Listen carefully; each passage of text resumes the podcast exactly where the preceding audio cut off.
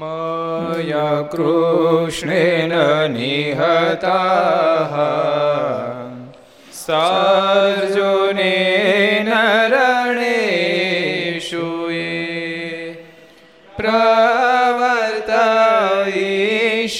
प्रवर्तयिष्यन्त्यसुरा स्थित्वधर्मं यदाक्षितो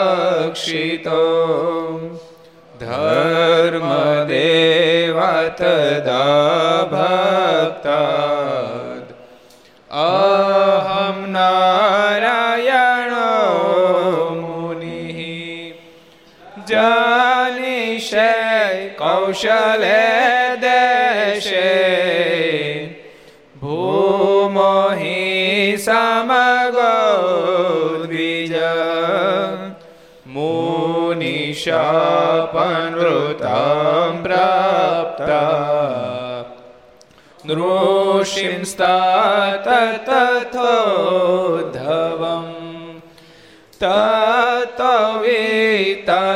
तत्त्ववेतसुरेभ्यः सधर्मं स्थापय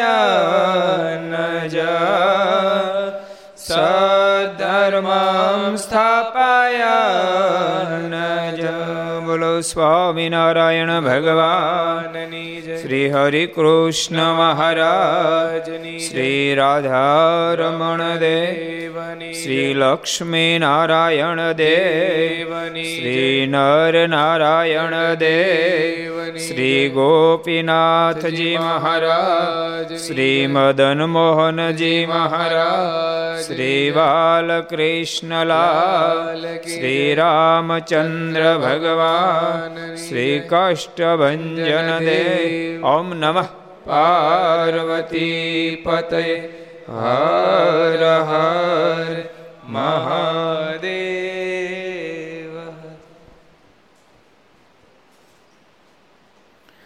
સર્વાવતારી ઈષ્ટદેવ ભગવાન સ્વામિનારાયણના સાનિધ્યમાં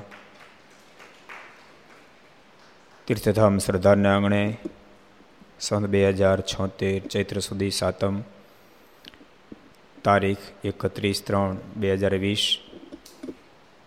ઘર સભા અંતર્ગત શ્રી હરિચરિત્ર ચિંતામણી સભામાં ઉપસ્થિત પૂજ્ય કોઠારી સ્વામી પૂજ્ય આનંદ સ્વામી પૂજ્ય બ્રહ્મ સ્વામી પૂજ્ય પૂર્ણ સ્વામી બાલમુકુંદ સ્વામી વગેરે બ્રહ્મનિષ્ઠ સંતો પાર્ષદો લક્ષચેનલના માધ્યમથી ઘેરે બેસી ઘર સભાનો લાભ લેતા તમામ વિદ્યાર્થી મિત્રો, શ્રી ભક્તજન જાદક જય સ્વામિનારાયણ, જય શ્રી કૃષ્ણ, જય શ્રી રામ, જય હિન્દ, જય ભારત. ગઈકાલે બહુ સરસ પ્રસંગ આવ્યો હતો. પરમ જ્ઞાનાનંદ સ્વામીનો પ્રસંગ. યાદ રોજ કોઈને? પરમ જ્ઞાનાનંદ સ્વામી. કયો ગોપાલચરણ સ્વામી? મહારાજના ચરણ મારા સૂતા હતા. વડતાલ મારા સૂતા હતા. ક્યાં સૂતા હતા વડતાલમાં?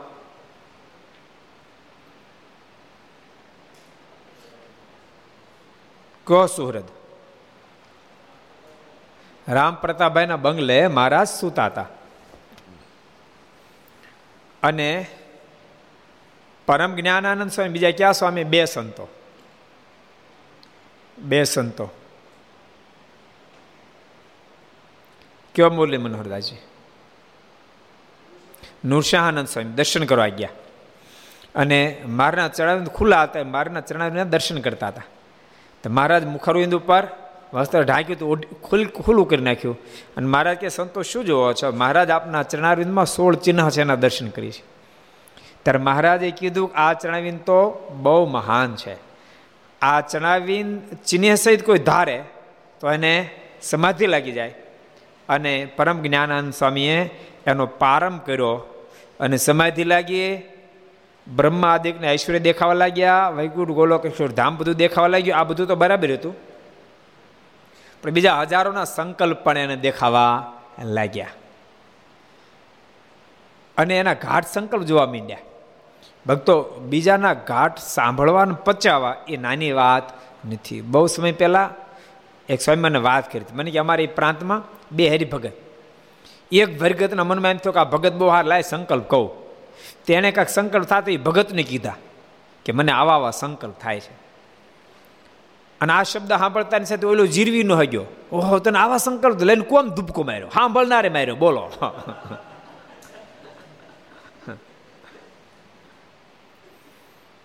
મહારાજ પોતે બોલ્યા છે, પ્રથમના બત્રીસમાં વચનામૃતમાં મહારાજ કહે કે ધ્યાનનો આગ્રહ પણ સંકલ્પ વિકલ્પ હોય ત્યારે રાખવો નહીં. ત્યારે તો ભજન કરવું. સ્થૂળ ભાવથી ભજન કરવું. નામ રટન કાલે મેં તમને કીધું તું, સ્વામિનારાયણ સ્વામિનારાયણ સ્વામિનારાયણ, રામ રામ, કૃષ્ણ કૃષ્ણ, જ્યાં તમારી નિષ્ઠા. તમે પરમાત્માનું નામ રટન કરશો તો એ એવું જબરું શસ્ત્ર છે, એ સંકલ્પને હટાવી દેશે. સંકલ્પને હટાવવાની તાકાત છે. જો કે ભક્તો સંકલ્પને ઓળખવા એ બહુ મોટી વાત છે. સામાન્ય જીવ તો સમજી ન કે ઓળખી ન કે અંતરદૃષ્ટિ કરે ત્યારે ખબર પડે. જેને ધ્યાનનો અંગ પડે ને ભજનનો અંગ પડે, એને ખબર પડે સંકલ્પ શું કહેવાય. કોઈ દી આંખે જ વીચી નથી જિંદગીમાં, કોઈ દી માળા જ ફેરવી નથી. હવે શું ખબર પડે સંકલ્પ શું કહેવાય, કહો. હવે રીંગણા બટાકાનો વ્યાપાર આખી જિંદગી કરી કરી કર્યો હોય, હવે એ એ હીરાને શું જોખી જાણે, કહો. અને હીરાનો વેપારી શું કરી જાણે? એ શું હીરાન સમજે, બિચારો, કહો. અને રીંગણા, બટેકા જોખાય રીંગણા બટેકા જોખાય એ કાટે, હીરા કોઈ જોખાય એ હજડિયા કાટે. પાંચસો ગ્રામ સુધી તો તારું આમ તેમ થાય નહીં, બોલો. એમ અંતક હીરાની કાટી જેવું થાય ને, ત્યારે એને પોતાના સંકલ્પની ખબર પડે. મારે નહીં ઓલા દરબારો બધાને પૂછ, દરબારો, કઈ સંકલ્પ વિકલ્પ થાય તો ભણો આપ, અમને શાના સંકલ્પ થાય? પછી મહારાજે બ્રહ્માનું સ્વામી કીધું તમને કાંઈ થાય? જો કે સ્વામી તો મહાબ્રહ્મનિષ્ઠ સંત, આપને સમજાવવા માટે. મુક્તાન સ્વામી મહારાજ કીધું તો મુક્તાન સ્વામીએ તો ખૂબ, ધૂળનો ખોબો ભરીને વાવેલો. મારે ક્યાં મારે જેટલા જેટલા કણ છે ને એટલા સંકલ્પ થાય છે. સુરાખાસ કે ભણો આપ સંસાર તો સંકલ્પ નથી થયા? ત્યારે મહારાજ કે એ સ્વામીને થાય એમ નથી, પણ દરબાર એ તમને થાય એમ કે બોલો. તો તમને દેખાતા નથી. એટલે ભક્તો સંકલ્પ દેખાય. તો ટાળે ને? તો ટાળે ને? એટલે રજોગુણમાં સંકલ્પ થાય, પણ ચિંતા ન કરો. ભજન વધારો, તો ઓટોમેટિક સત્વગુણમાં વિજવાન સત્વગુણમાં સંકલ્પ ઓટોમેટિક ટળી જાય છે. એટલે પહેલાં તો પોતાના સંકલ્પ સામે જોવો, પણ બીજાના સંકલ્પ સામે જોજો કરવું નહીં. અને મહારાજે કેટલી અદ્ભુત વાત બતાવી.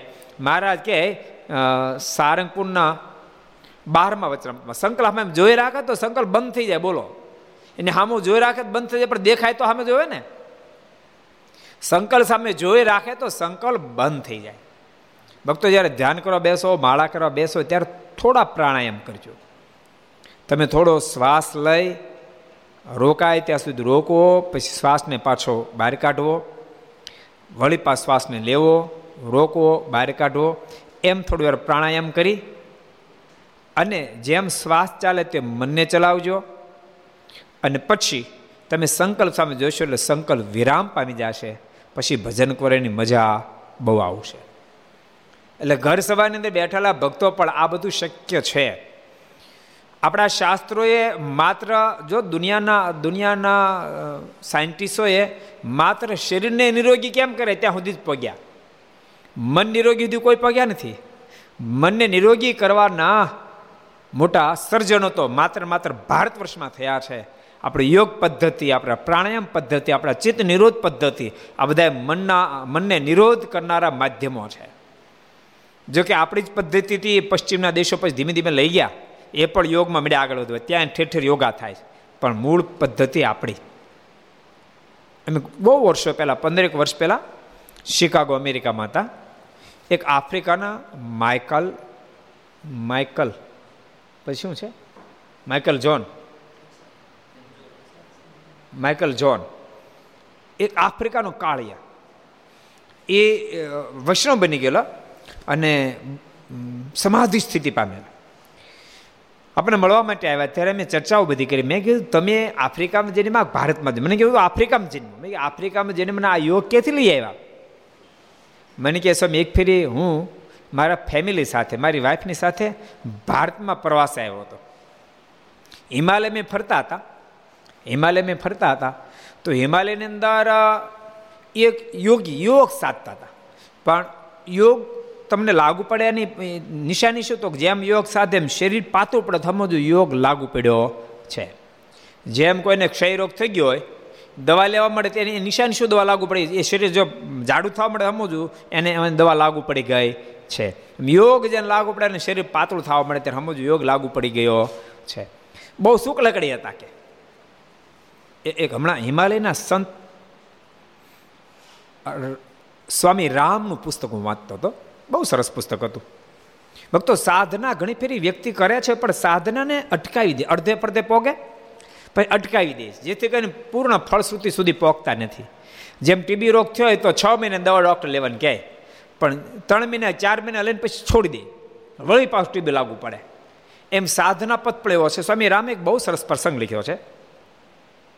સ્વામી રામ કહે કે, મને મારા ગુરુએ કીધું, તો દાર્જિલિંગની અંદર નદીને સામે કાંઠે શમશાન એમાં બેસીને એકતાલીસ દિવસની તું સાધના કર. પણ જોજે, ગમે તે સંજોગ તું સાધના છોડતો ને તો કોઈ અનુભૂતિ ન થતો પણ સાધના તું છોડતો નહીં. એટલે હું સાધના કરવા માટે દાર્જિલિંગની અંદર નદીને સામે કાંઠે ગયો. મેં સાધનાનો પ્રારંભ કર્યો એક દિવસ, બે દાડા, ત્રીસ દાડા, મને કોઈ અનુભૂતિ નહીં. પાંત્રીસ દિવસ થયા, આડત્રીસ દિવસ થયા, કોઈ અનુભૂતિ નહીં. પછી કંટાળ્યો. મને મારી બુદ્ધિ મળી નડવા. બુદ્ધિ એમ કહેવા મળી, ભલામણા તું ભણેલો ગ્રેજ્યુએટ માણા અને એક સાધુ કે એની વાત મને ખોટે આડત્રીસ દી બગાડી નાખ્યા. ઓગણચાલીસમો દિવસ થયો મનમાંથી એકાદ દાડા ધીરજ ધારણ ઓગણચાલીસ દિવસ થયા, પણ તોય કોઈ ફળશ્રુતિ દેખાડી નહીં. છેવટે મનમાં થયો કે સાધના છોડી દો અને ઓગણચાલીસમાં દિવસે મેં સાધનાનો ત્યાગ કર્યો. સાધના ત્યાગ કરી, અને મારી ઝૂંપડી મેં તોડી નાખીને આગળ વધ્યો. તો સંધ્યા ઢળી ચૂકી હતી. થોડો આગળ ગયો તો એક એક એક મકાન હતું મોટું. એમાં એક નર્તકી નાચગાન કરી રહી હતી અને એના મોઢામાંથી શબ્દો નીકળતા હતા. કોડિયામાં તેલ ઓછું છે અને રાત ઘણી લાંબી છે. એ શબ્દ મેં સાંભળ્યા અને એના તબલાના તાલમાં ધીક ધીક ધીક, તને ધિકાર તને ધિકાર તને ધિકાર શબ્દ સંભળાતા હતા. એટલે મારા મનમાં એમ થયું, મારા ગુરુએ મને કીધું એકતાલીસ દિવસની અને મેં ઓગણચાલીસ દિવસ સાધના કરી, બે દાડા માટે છોડી. અને હું મારા ગુરુની પાસે જઈને મને પૂછશે, ત્યારે શું જવાબ આપીશ? નથી પાછો વળ્યો. અને સ્વામી રામ લખે પછી ફરીને મેં સાધનાનો પ્રારંભ કર્યો. ચાલીસ દિવસ, એકતાલીસમાં દિવસે મેં અહીંયા સાધના કરી. એકદલે સાંજ થઈ, તમારા હૃદયમાં આનંદ આનંદ પથરાઈ ગયો પ્રકાશ પ્રકાશ પથરાયો. મને ખૂબ આનંદ થયો. અને મને એમ લાગ્યું, મેં મારી જિંદગીમાં કાંઈક પ્રાપ્ત કર્યું છે. મારા તમામ સંકલ્પ વિરામ પામી ગયા ભક્તો, આપણો આધ્યાત્મિક પથ પણ એમ કહે છે સાધના કરનારે, એક એક સરખી એકતાલીસ દિવસ સુધી જો સાધના કરે, તો એને સાધનાનું ફળ મળે મળે ને મળે. એકતાલીસ દિવસ સુધી એક પ્રકારની સાધના જો કરે, તો વ્યસન છોડનાર પણ, એકતાલીસ દિવસ સુધી જો વ્યસનની અંદર ફરીને પાછો પ્રસક્ત ન બને. અને એના સંકલ્પનો થાય એવું અનુસંધાન રાખે, તો એકતાલીસ દિવસ પછી એ શપ થઈ જાય પછી એને વ્યસન ફરીને પાછું આવતું નથી. વ્યસન એનું કશું બગાડી શકતું નથી. એકતાલીસ દિવસ પછી મન, મનની સહજ પ્રકૃતિ છે. જેમ તમને ખબર, કોનો ઓલું ફ્રેક્ચર થાય, ફ્રેક્ચર. ફ્રેક્ચર શું કે? ફ્રેક્ચર થાય ને પછી અમુક કેટલા દાડા પાટો રાખે? કોઈ છેલ્લું થોયેલા બેઠા કોઈ? હે? પિસ્તાલીસ દિવસ. પિસ્તાલીસ દાડાનો પાટો રાખવાનો જાય એ પિસ્તાલીસ પાટો રાખે તો બધું ઓકે થઈ જાય. પણ ક્યારેક ચાલીસ દિવસે કોઈક છોડી નાખે, બેતાલીસ દિવસ છોડી નાખે, પિસ્તાલીસ પૂરો તો એને આખી જિંદગી ખોટ રહે સમજાય તમને? એ પિસ્તાલીસ દિવસે ઓટોમેટિક એ રૂજ લઈ લે છે, જે એમ હાર્ડ કહેવાય એ રૂજ લઈને વ્યવસ્થિત થઈ જાય છે. એમ મન પણ એકતાલીસ દિવસે તમે જે નવો પાટો એને આપ્યો છે, ન્યાય, એની સાથે સંલગ્ન થઈ જાય છે, અને આધ્યાત્મિક પથમાં તમે પ્રગતિ કરી શકો છો. સ્વામી રામ કે મને બહુ જ અનુભવ થયો, ખૂબ આનંદ થયો. પછી હું એ નારીન પાસે ગયો. મારી સાધના પૂરી કરીને હું જે જતો હતો, હું જ્યારે જતો હતો, ત્યારે એને મારો ભગવો વેશ હતો. એટલે મને નજીક આવતા જોતાની સાથે મને કહેવાય એ યુવાન સાધુ, તો અહીંયા આવીશ નહીં. યુવાન સાધુ, તો અહીંયા આવીશ નહીં. આ તારા કામની કામની જગ્યા નથી, તારા કામનું આ સ્થાન નથી, તો અહીંયા આવીશ નહીં. તો આવીશ નહીં. અને તેમ છતાં હું મારા કદમ આગળ વધારતો રહ્યો. હું કદમ આગળ જ્યારે વધારતો રહ્યો ત્યારે નારીએ પોતાના દરવાજા બંધ કરી દીધા. અને દ્વારપાલ મોટી મોટી મૂછોવાળો એ સામે આવ્યો મને કહે છે, મહાત્માજી, તમે અહીંયા આવશો ને તમારે તમારી કામની જગ્યા નથી. તમે અહીંયા આવશો નહીં એમ. અને ત્યારે પેલી નારી એ બારી ખોલીને જોતી હતી. એને મેં એ બારી મેં જોયું એટલે મેં હાથ લાંબો કરીને કીધું કે, માતાજી, મને આવવા દો. બીજા જે કામ માટે આવે છે, એવા કામ માટે તમારી પાસે નથી આવતો. પણ તમે તો મારી જિંદગીના ઉજાગર કરનારા છો. માટે તમારી પાસે આવું છું, મને આવવા દો, માતાજી મને આવવા દો. મેં માતાજી શબ્દથી સંબોધન કર્યું, એટલે મને જવાની પરમિશન મળી. અને મેં એને વાત કરી કે, માતાજી, તમે તમારી જિંદગી ઉજાગર કરી નાખી. તે નર્તકી કહે તેમ મને માતાજી કહીને બોલવા મને શરમ આવે છે. તમે માતાજી મને કહેશો નહીં, હું તો શરીરનો વેચવાનો ધંધો કરનારી છું. હું તો નર્તકી છું. ત્યારે સ્વામી રામ કે, મેં એને કીધું, દુનિયાની દ્રષ્ટિ તમે ગમે તે હો, પણ મારી દ્રષ્ટિએ તું તું માદ છો. જો મેં તમારું સંગીત ન સાંભળ્યું, તમારી વાત ન સાંભળી હોત, તો ઓગણચાલીસ દિવસ સુધી સાધના કર્યા પછી ફેલ જવાનો હતો. પણ તમારી તમારા સંગીતના માધ્યમથી સફળ થયો છું. માટે તમે મારી માં છો. અને મારા શબ્દ સાંભળતાની સાથે દુર્ગા નામની નર્તકી હતી. એ દુર્ગા નામની નર્તિકાના મોઢામાં શબ્દ નીકળ્યા. તો સાંભળી લો મહાત્માજી. તમે એમ કહો છો કે તમે મારી માં છો, તો હવે માત્ર તારી જ માની આખી દુનિયાની માં હું સાબિત થાય છે. આજ પછી આ ધંધો મારે ન જોઈએ. અને નારીએ એ એ સ્થાન છોડી દીધું, નર્તકી પણ છોડી દીધું કાશી જતી રહી અને કાશીએ જઈ અને સાધનોનો પ્રારંભ કર્યો, પણ દુનિયાદારીની વચ્ચે અમારે નથી રહ્યો, એટલે જહાજ એક લીધું. અને જહાજની અંદર પોતાની બધી વ્યવસ્થા કરીને જહાજમાં જ નદીની વચ્ચે જ રહે. અને અખંડ સાધના કરી રાખે. સાધના કરી અને એવું જીવન દિવ્ય બનાવી નાખ્યું. ભક્તો, આપણે ઘણી ફેરી કહી છે કે ભારત દેશમાં જન્મેલો વ્યક્તિ કોઈ પણ માણસ હોય, મોક્ષને માટે પૂર્ણ અધિકારી છે. કસાઈની ઘેરે કેમ નથી જન્મો? એ તો નબળો સંઘ થયો જેને કારણે ખોટે માર્ગે જતો રહ્યો. કસાઈને ત્યાં જન્મેલી વ્યક્તિ પણ મોક્ષને માટે અધિકારી છે. આ નારી એ જહાજમાં રહે, અખંડ સાધના કરે અને ઘણા વર્ષો સુધી સાધના કર્યા પછી એ કિનારા પર કોઈ વસ્તુ પદાર્થ લેવા માટે આવવા મળી પણ તેજને લઈને લોકોની બાજુ ખેંચાવા માંડ્યા. અને લોકો એને જોઈને કહેવા માંડ્યા તમે એમને કાંઈ ઉપદેશ આપો. હું તમને શું ઉપદેશ આપું? તો જાતની નર્તિકી છું. લોકો કહેવા માંડ્યા કે નહીં, એ તમારા મનનો ભ્રમ છે, તમે નર્તિકી નથી, તમે તો તારણહાર છો. લોકોનો ઉપદેશ સાંભળવા માંડ્યા. અને આમ વર્ષો વ્યતીત થયા. એક ફેરી કિનારે, જ્યારે કિનારે આવે ત્યારે હજારો લોકોને વીંટળાય વળે, એની વાતો સાંભળે. એક દળ કિનારે આવીને નારી કીધું કે આજ મારી છેલ્લી મુલાકાત છે, જેમ સદગુરુ રામાનંદ સ્વામીને. મારે પત્ર લખ્યો ભુજમાં અને પત્ર મળ્યા પછી રામાનંદ સ્વામી કીધું હતું કે અમે વૈશાખ મહિનામાં પીપળાણા આવશું, તમને બોલાવી લઈશું. અને ભુજથી જ્યારે રવાના થયા ત્યારે હજારો ભક્તો વળાવવા માટે આવ્યા હતા આંખીઓમાં આંસુ હતા. ત્યારે રામાનંદ સ્વામી ભક્ત ચિંતામણ લખ્યું, રામાનંદ સ્વામી કીધું, તમે રડો નહીં. છેલ્લા દર્શન કરી લો. હવે આ દર્શન દુર્લભ છે. ફરીવાર થશે કેમ? માટે રડવાનું બંધ કરીને છેલ્લા દર્શન કરી લો. કારણ કે રામાનંદ સ્વામીને ખબર હતી કે હવે હું પીપલાણા જઈશ અને વર્ણને હું દીક્ષા આપીશ. મારી દોરા એને સુપ્રદ કરી મારું કાર્ય પૂર્ણ થયું તો ડૂગડૂગી વગાડવા માટે આવ્યો છું. પટ બાંધવા માટે આવ્યો છું. પટ બંધાઈ ચૂક્યો છે. ડૂગડૂગી વાગી ચૂકી છે અને ખીલના ભજાવનારા સ્વયં સર્વોપરી ભગવાનના ધરતી પર આવી ચૂક્યા છે. માટે મારે એવા લોકમાંથી વિદાય લેવાની છે. રામાનંદ સ્વામી કહેતા હતા, હવે રડો નહીં. તમે મન ભરીને છેલ્લા દર્શન કરી લો. આ છેલ્લા દર્શન છે. એમાં નારીએ પણ દુર્ગા નામની નર્તિકી કીધું કે તમે છેલ્લા મારા દર્શન કરી લો. હવે તમને આ દર્શન થશે નહીં. કાલે હું પરમાત્માના ધામમાં સીધાઈશ અને બીજ દાડે એ નારિયા લોકમાંથી વિદાય લીધી. એમ સ્વામી રામ પોતાનો અનુભવ લખે છે. એટલે સાધના કરનારને પરમાત્માની પ્રાપ્તિ થાય જ છે. એટલે કોઈક અયોગ્ય સંકલ્પ કરીને હિંમત પણ નહીં હારી જાશો. ભજન વધારશો, જો તમે ભજન કરશો તો ભજનના પ્રતાપે તમે જ્યાં પહોંચવા ધારશો ત્યાં પહોંચી શકશો, આધ્યાત્મિક પથને તમે સર કરી શકશો. પણ બીજાની પડોજણમાં બહુ પડતા નહીં તો પડી જાઓ. બીજાની પડોજણમાં પડવા જાય, નિશ્ચય પડી જાય છે. ગોપાલ સ્વામીને પરમ જ્ઞાનાનંદ સ્વામી કીધું, સ્વામી, મને તો ગાઢ સંકલ્પ બધાને દેખાય છે. સ્વામી કે, આ તો બહુ ભૂંડું કર્યું. આ તો તમે મોક્ષ માર્ગમાંથી પડવાનો ધંધો આદર્યો. અને એ વખતે પરમ જ્ઞાનાનંદ સ્વામી કીધું હવે તમારે શું કરવું? તો કે કરવાનું એટલું તમારે ફરીને મારીને પ્રાર્થના કરો તો આમાંથી બહાર નીકળાય. અને ફરીને મારીને પ્રાર્થના કરી છ મહિના સુધી એટલે બધા સંકલ્પ દેખાતા. બંધ થયે પ્રસંગ આપણે ગઈકાલે વાંચ્યો હતો હવે આપણે એક નવો પ્રસંગ જોઈશું. ગામ વડતાલમાં એકવાર મહારાજે પરમહંસ આગળ પોતાના પુરુષોત્તમપણાની વાતો પાંચ, છ દિવસ કરી. મહારાજ પોતાની પુરુષોત્તમપણાની વાતો વડતાલમાં પાંચ, છ દિવસ સુધી કરી. પછી કહ્યું, જે અમારી વાતનું ખરું રહસ્ય તો આ નિત્યાન સ્વામી સમજે છે. અમારી વાતનું મૂળ રહસ્ય તો નિત્યાનંદ સ્વામી સમજે છે. અમે કેવડા મોટા છીએ? નિત્યાન સ્વામી સમજે છે. ત્યારે સર્વે સંત બોલ્યા છે હે મહારાજ, એ કેમ સમજે છે? મહારાજ કહો તો ખરા. નિત્યાનંદ સ્વામી કેવી રીતે મારા આપની વાતના, આપના રહસ્યને સમજે છે? ત્યારે મહારાજ કહે, તમે તેમને જ પૂછો ને અમને પૂછો ને કહેતા નિત્યાન સ્વામીને પૂછો ને પછી સર્વે સંતે પૂછ્યું, ત્યારે નિત્યાન સ્વામી કહ્યું છે તમે પુરુષોત્તમ કયા? તે તો મહાપુરુષ છે. ને પુરુષોત્તમ તો અક્ષર થકી પર અને સર્વે અવતારના અવતારી સર્વ કારના કારણ પ્રત્યક્ષ પ્રમાણ શ્રીજી મહારાજ છે. તમે પુરુષોત્તમ, પુરુષોત્તમની વાતો બહુ સાંભળી પડે પુરુષોત્તમ તો મહાપુરુષ માટે શબ્દનું સંબોધન છે.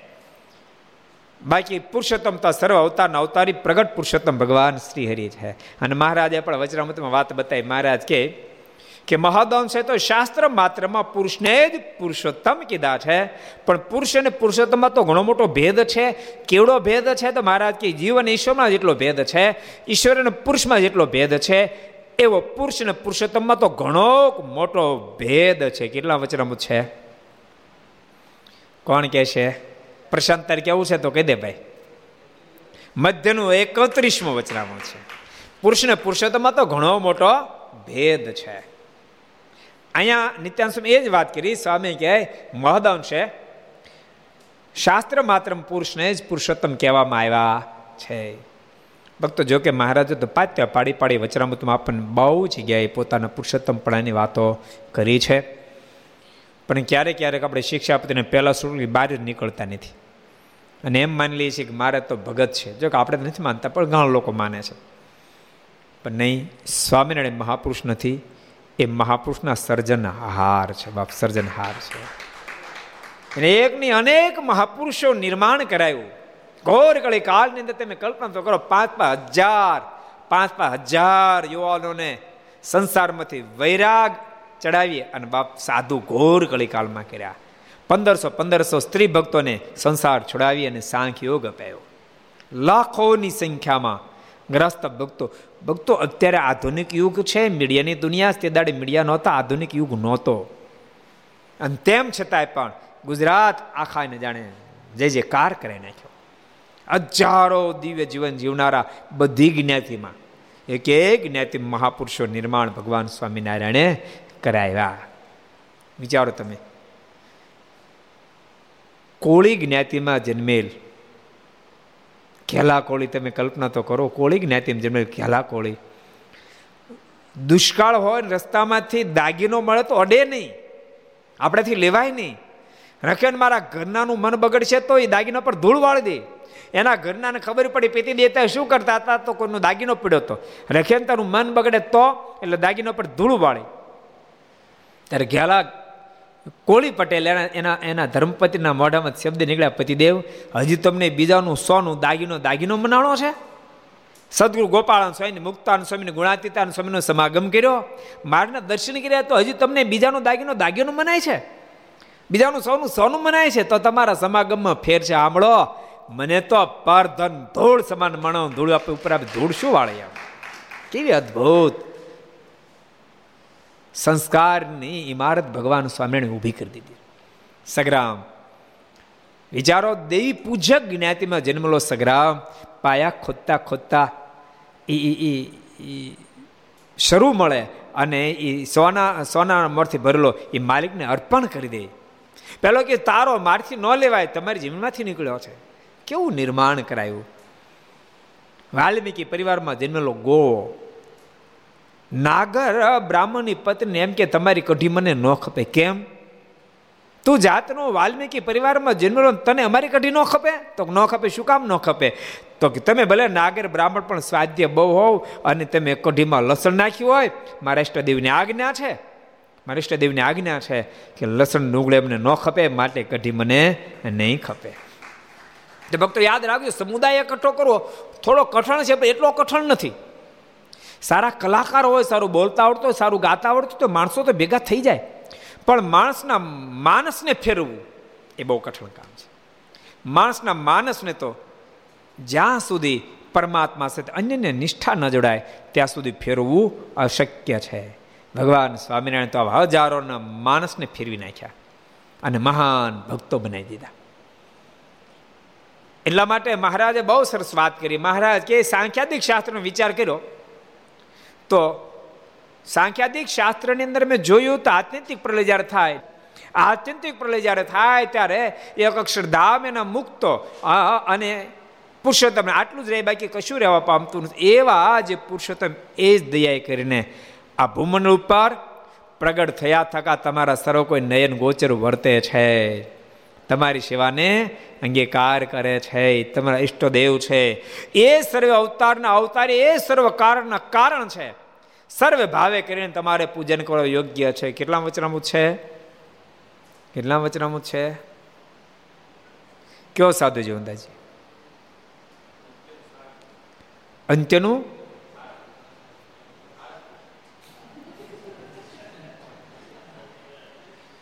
અંત્યનો આડત્રીસમો વચરામો છે. એટલે એ બહુ અદ્ભુત વાત મહારાજ કીધી. નિત્યાન સ્વામી કીધી કે શાસ્ત્ર માત્ર મહદઅંશે પુરુષને જ પુરુષોત્તમ કીધા છે. ને પુરુષોત્તમ તો અક્ષર થઈ પર અને સર્વે અવતારના અવતારી સર્વ કારણ કારણ પ્રત્યક્ષ પ્રમાણ શ્રીજી મહારાજ છે. પછી સર્વે સંત શ્રીજી મહારાજ સર્વે સંતે શ્રીજી મહારાજને કહ્યું હે મહારાજ, તમારો સ્વપ્નો સર્વોપરી નિશ્ચય થાય તેવી રીતે કૃપા કરીને કહો. હે મહારાજ કાંક દયા કરો. આપણા સ્વરૂપનો દ્રઢ નિશ્ચય થાય. ત્યારે મહારાજ બોલ્યા છે, જ્યાં પ્રગટ પુરુષોત્તમની વાત આવે છે, ત્યાં શરીર બુદ્ધિ ભ્રમી જાય છે. પ્રગટ પુરુષોત્તમની વાત આવીને મતિ ભ્રમી જાય છે. મહારાજ કે, પરોક્ષનો જેવો મહિમા પ્રગટનો જો સમજાય જાય, તો સાધન માત્ર પૂરા થઈ જાય. કેટલા વચરામું છે? આમાં તો ઘણા નામ આવશે. કેટલામું છે? કયો ગુણની દાંદાજી મધ્યનું એકવીસમું પછી બીજે ક્યાંય કીધું?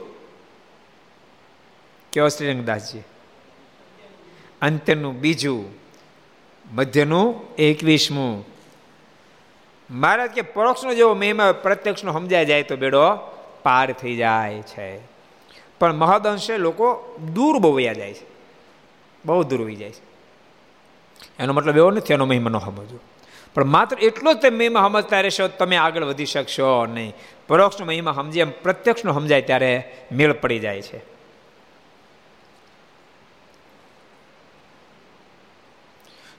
પણ સર્વે ઠેકાણે પ્રત્યક્ષ હરિકૃષ્ણ પુરુષોત્તમ, નીલને બીજાને પુરુષોત્તમ કયા છે. પ્રત્યક્ષ હરિકૃષ્ણ લીધા વિના તો અક્ષને પણ ભગવાન ન કહેવાય. પ્રત્યક્ષ હરિકૃષ્ણ લીધા વિના તો અક્ષરને પણ ભગવાન ન કહેવાય. અમને લઈને તો મુક્તાન સમયને પણ ભગવાન કહેવાય. અમને મૂકીને તો અક્ષરને પણ ભગવાન ન કહેવાય. કેટલા વચનામું છે? કોણ કહે છે? કયો ઋષિક ભગત? લોયાનું તેરમું વચનામું છે. બહુ અદ્ભુત વાત બતાવી. મારે કે અમને લઈને તો મુક્તાન સ્વામી પણ ભગવાન કહેવાય, અમને લીધા વિના તો અક્ષરને પણ ભગવાન કહેવાય. નહીં. મહારાજ કહે કે અક્ષરની અંદર પણ એ બધાને ધારી રહ્યું અમને ધારી રહ્યું છે? અનંત મુક્તોને ધારી રહ્યું છે. પણ એની અંદર લેશ માત્ર ગુમાન આવે તો એને પણ મારા સુખમાં લીન કરી નાખી સ્વરાટ થકા બધાને ધારવા માટે હું સમર્થ છું એમ લોયાના તેરમાં મહારાજ એ વાત પણ બતાવી છે.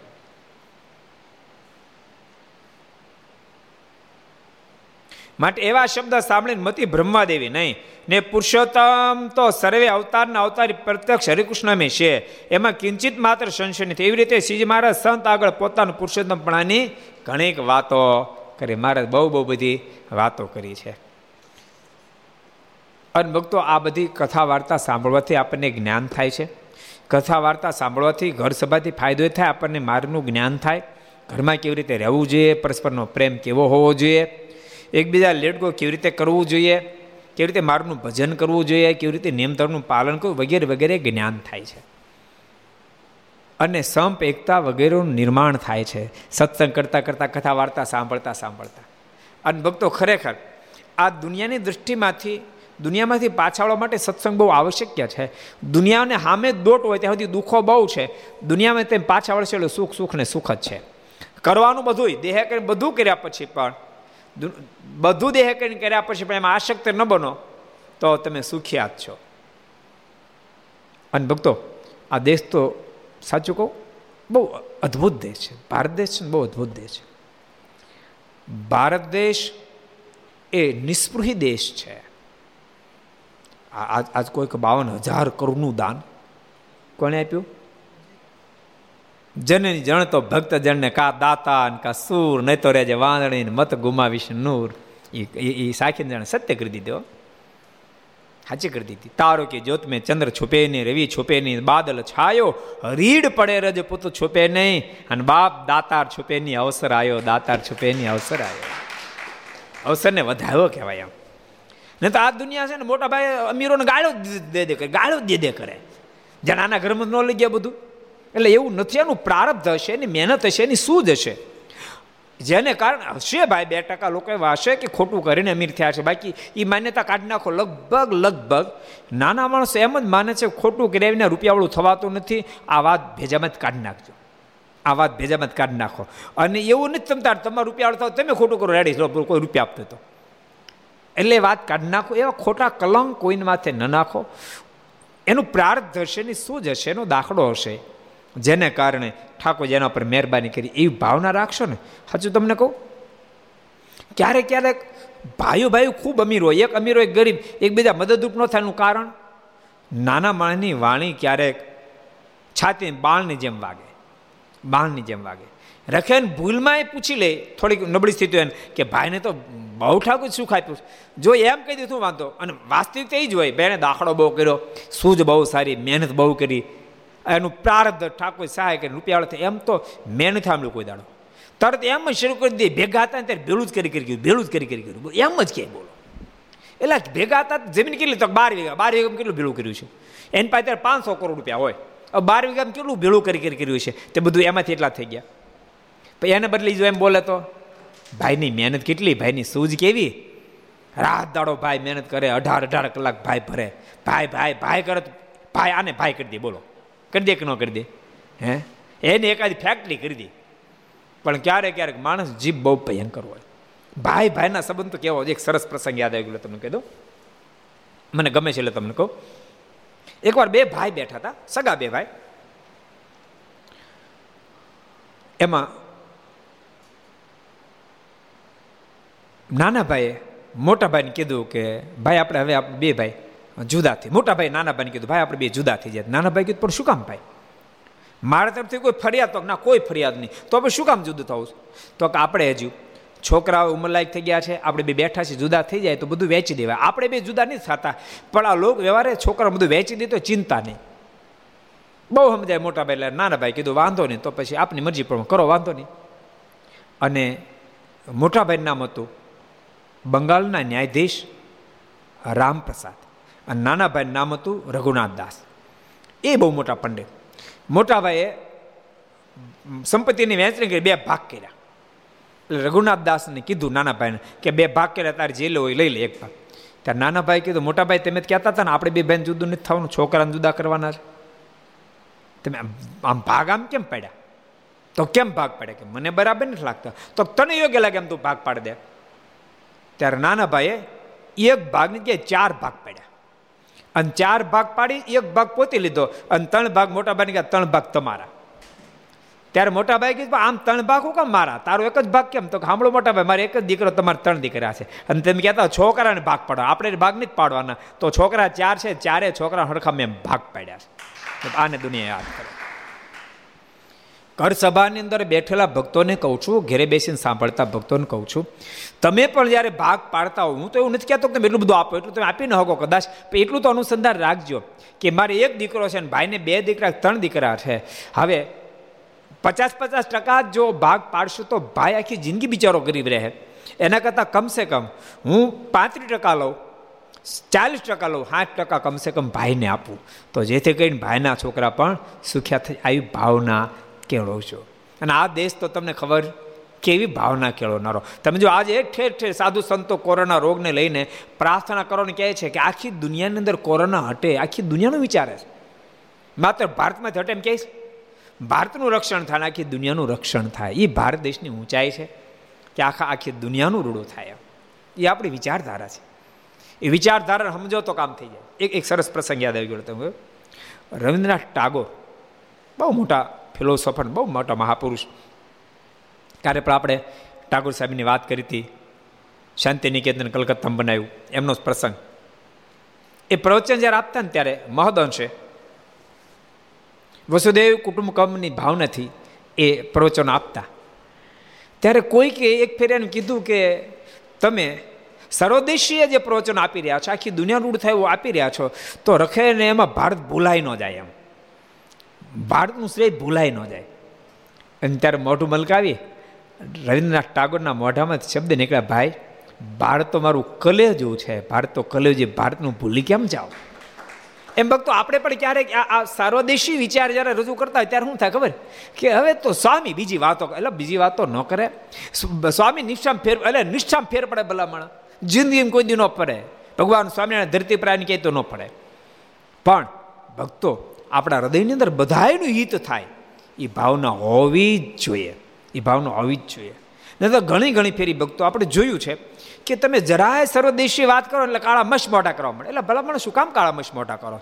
અને એ વિચારધારા તમને જ્યાં સુધી પ્રાપ્ત નહીં થાય એ એ દિલ જ્યાં સુધી પ્રાપ્ત નહીં થાય, એ દિલની વિશાળતા જ્યાં સુધી પ્રાપ્ત નહીં થાય, ત્યાં સુધી એવા નાનકડા દિલમાં ઠાકોરજી ન બેહે. એ ભલા મળે મોટો માણા નાનકડા ઝૂંપડામાં ન રહે. મોટો માણા નાનકડા ઝૂંપડામાં ન રહે તો ઠાકોર તો કેવડા મોટા. એ નાના એવા દિલમાં નહીં રહે. દિલને દરિયા જેવું કરશો ને ત્યારે એવા દિલમાં ઠાકોરજી વાસ્કની વસશે માટે દિલને નાનું નહીં કરશો. દિલને નાનું નહીં કરશો.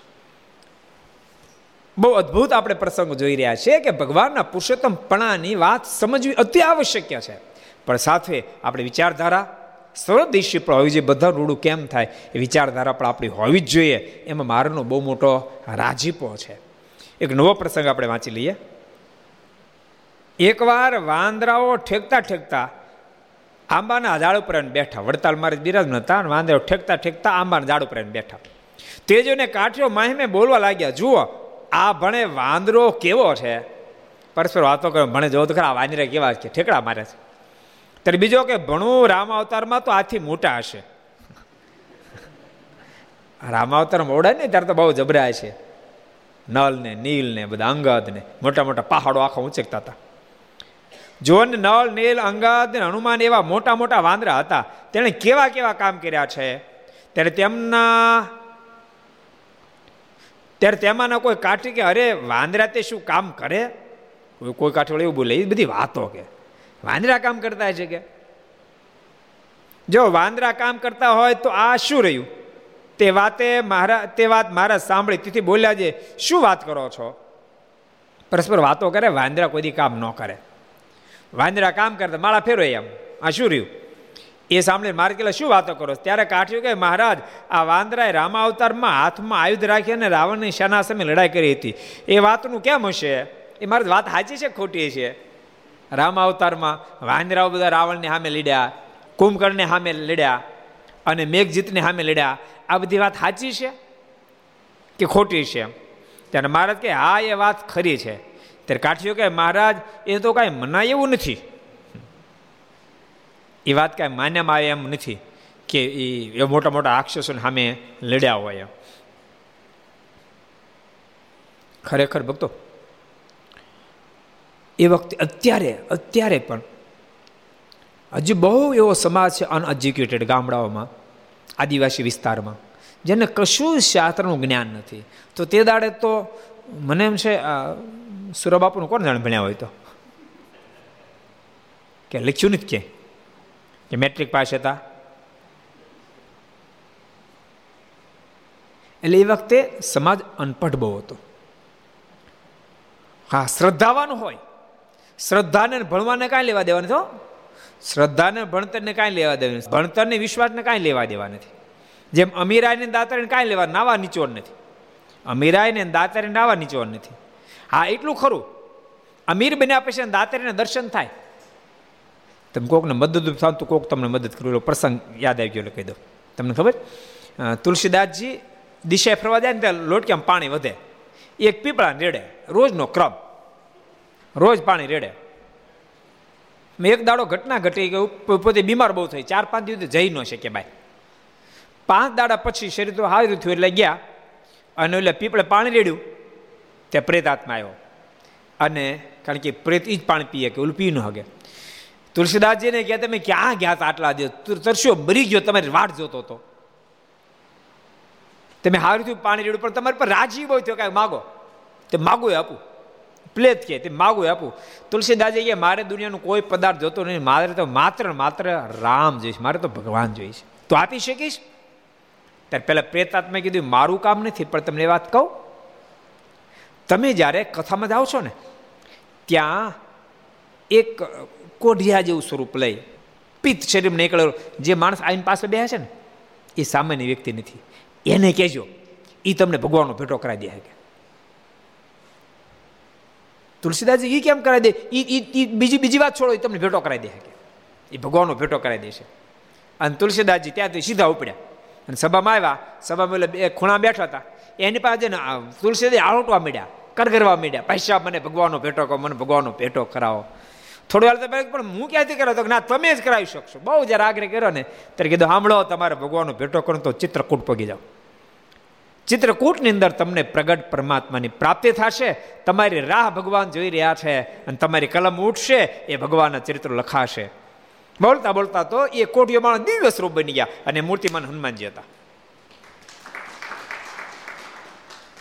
અંત તુલસીદાસજી ચિત્રકૂટ ગયા અને એના કહેવાથી રામા લખી ચિત્રકૂટ કે ગાઢ પે, ભાઈ જામી સંતન કી ભીડ, તુલસીદાસ ચંદન ઘીસેન તિલક દિયે રઘુબીર. બોલો, પાણી આપ્યું હતી વધારાનું એક્સ્ટ્રા એટલે બહુ સરસ આપણે પ્રસંગ જોતા હતા. મહારાજ અને પેલા દરબારો કે, મારે જેવું કેમ શક્ય બને કે વાંદરાઓ એ રાવણને સામે લડે? ત્યારે કાઢ્યો કે, મહારાજ એ તો કાંઈ મનાયું નથી. કેમ કે આ વાંદરો તે શું કામ કરે? મારે વાંદરા શું કરે? જો કરે તો એને બોલાવ લ્યો. મહારાજને મહારાજને કે મારે વાંદરા શું કામ કરે જો વાંદરા કામ કરતો આ વાંદરા બેઠા, એને બોલાવો. પછી મહારાજે હાથની સમસ્યા કરી એટલે તે વાંદરો ઝાડ ઉપરથી હેઠો આવ્યો. મારે આમ ચમટે હેઠો આવ્યો વાંદરો હેઠો આવ્યો. ને મહારાજ પાસે બેઠો. ત્યારે મહારાજ તેના હાથમાં માળા આપી એટલે એ ફેરવા માંડ્યો. મારે માળા આપી દે વાંદરો માળા ફેરવા માંડ્યો. અને રામકથાની ચોપાઈ બોલવા માંડ્યો. બોલો. બીનુ સતસંગ વિવેક ન હોય. રામ કૃપા બિન સુલભ ન વાંદ્ર મળો ચોપાઈ બોલવા. તે જોઈને સર્વે સભા વિસ્મયિત થઈ ગઈ. ને સૌને આશ્ચર્ય આશ્ચર્ય થયું. પછી કોઈ કે કહ્યું છે આ તો નાનો છે. ને મોટા પરત ઉપાડે તે કેમ હશે? વળી બીજ શંકા કરી. મારે આવડો નાનો એવો વાંદરો એ પર્વત કેમ ઉપાડતા હશે? તેવામાં તો સૌને એ દેખાયું છે દેખાયું કે જાણે એ વાનરે મોટો પરત ઉપાડેલો છે ને તે અધ્ધર ચાલ્યો જાય છે. મોટા સ્વરૂપમાં વાંદરો દેખાણો. મોટો પહાડ ઉપેલો આકાશ મધરાયેલો જતો હતો. તે જોઈને સર્વે સ્તબ્ધ બની ગયા અને મારાના અલૌકિક ચરિત્ર જોઈને સર્વે માણસો બહુ આનંદ પામ્યા. પછી મહારાજ કહે, તમે આટલા વર્ષ અમારા ભેગા રહ્યા ને આથી પણ મોટા મોટા ચરિત્રો જોયા, તો પણ તમને અમારી ખબર ન પડી? મહારાજ, તમે કેટલા વર્ષથી અમે ભેળાઈ રહ્યો છો? આથી મોટા મોટા ઐશ્વર્ય પ્રતાપ અમે દેખાડ્યા. તો તમે અમને ઓળખ્યા નહીં, અમે કોણ છીએ? ને શાસ્ત્રના શબ્દો પર તમને વિશ્વાસ જ નથી. એવી રીતે ઘણીક વાતો કરી. મારે કે શાસ્ત્રમાં તમને વિશ્વાસ નથી, રામાયણની અંદર વિશ્વાસ નથી. ત્યારે દરબારે કીધું, મહારાજ, અમે તો આપણા મોઢે થઈ ગયા ઈશ્વર જોવા માગતા હતા. એથી કરીને બોલ્યા, ભાઈ, કે અમને તો ભરોસો છે કે રામાયણમાં લખેલી એક એક સોપાઈ સનાતન સત્ય જ હોય અને વાંદરાએ આપ કહો છે કામ કર્યું જ હોય, પણ આપના મોઢા થકી એમ સાંભળવા માગતા હતા? જેથી કરીને મહારાજ અને આ શંકાઓ કરી એમ દરબારો બધાએ ઉત્તર આપ્યો. જેને સાંભળીને મહારાજ બહુ જ રાજી થયા. એ શબ્દ સાથે આવો બે મિનિટ હરિનામ સંકીર્તન. સ્વામી નારાયણ નારાયણ નારાયણ સ્વામી નારાયણ નારાયણ નારાયણ સ્વામી નારાયણ નારાયણ નારાયણ સ્વામી નારાયણ નારાયણ નારાયણ સ્વામી નારાયણ સ્વામી નારાયણ સ્વામી નારાયણ સ્વામી નારાયણ સ્વામી નારાયણ સ્વામી નારાયણ સ્વામી નારાયણ સ્વામી નારાયણ સ્વામી નારાયણ નારાયણ નારાયણ સ્વામી નારાયણ નારાયણ નારાયણ સ્વામી નારાયણ નારાયણ નારાયણ સ્વામી નારાયણ નારાયણ નારાયણ સ્વામી નારાયણ સ્વામી નારાયણ સ્વામી નારાયણ સ્વામી નારાયણ સ્વામી નારાયણ સ્વામી નારાયણ સ્વામી નારાયણ நாராயண சுவாமி நாராயண நாராயண நாராயண சுவாமி நாராயண நாராயண நாராயண சுவாமி நாராயண நாராயண நாராயண சுவாமி நாராயண நாராயண நாராயண சுவாமி நாராயண சுவாமி நாராயண சுவாமி நாராயண சுவாமி நாராயண சுவாமி நாராயண નારાયણ સ્વામી નારાયણ સ્વામી નારાયણ સ્વામી નારાયણ સ્વામી નારાયણ નારાયણ નારાયણ સ્વામી નારાયણ નારાયણ નારાયણ સ્વામી નારાયણ નારાયણ નારાયણ સ્વામી નારાયણ નારાયણ નારાયણ સ્વામી નારાયણ સ્વામી નારાયણ સ્વામી નારાયણ સ્વામી நாராயண சுவாமி நாராயண சுவாமி நாராயண சுவாமி நாராயண சுவாமி நாராயண. சுவாமி நாராயண நாராயண நாராயண சுவாமி நாராயண நாராயண நாராயண. சுவாமி நாராயண நாராயண நாராயண சுவாமி நாராயண நாராயண நாராயண. ஓ சுவாமி நாராயண சுவாமி நாராயண சுவாமி நாராயண નારાયણ સ્વામી નારાયણ ભજન કરો નારાયણ સ્વામી નારાયણ સ્વામી નારાયણ નારાયણ નારાયણ સ્વામી નારાયણ નારાયણ નારાયણ સ્વામી નારાયણ નારાયણ નારાયણ સ્વામી નારાયણ નારાયણ નારાયણ નારાયણ સોમનારાયણ સોમનારાયણ સોમનારાયણ સોમનારાયણ સોમનારાયણ સોમનારાયણ સોમનારાયણ સોમનારાયણ સોમનારાયણ ભજન કરો સોમનારાયણ સોમનારાયણ સોમનારાયણ સોમનારાયણ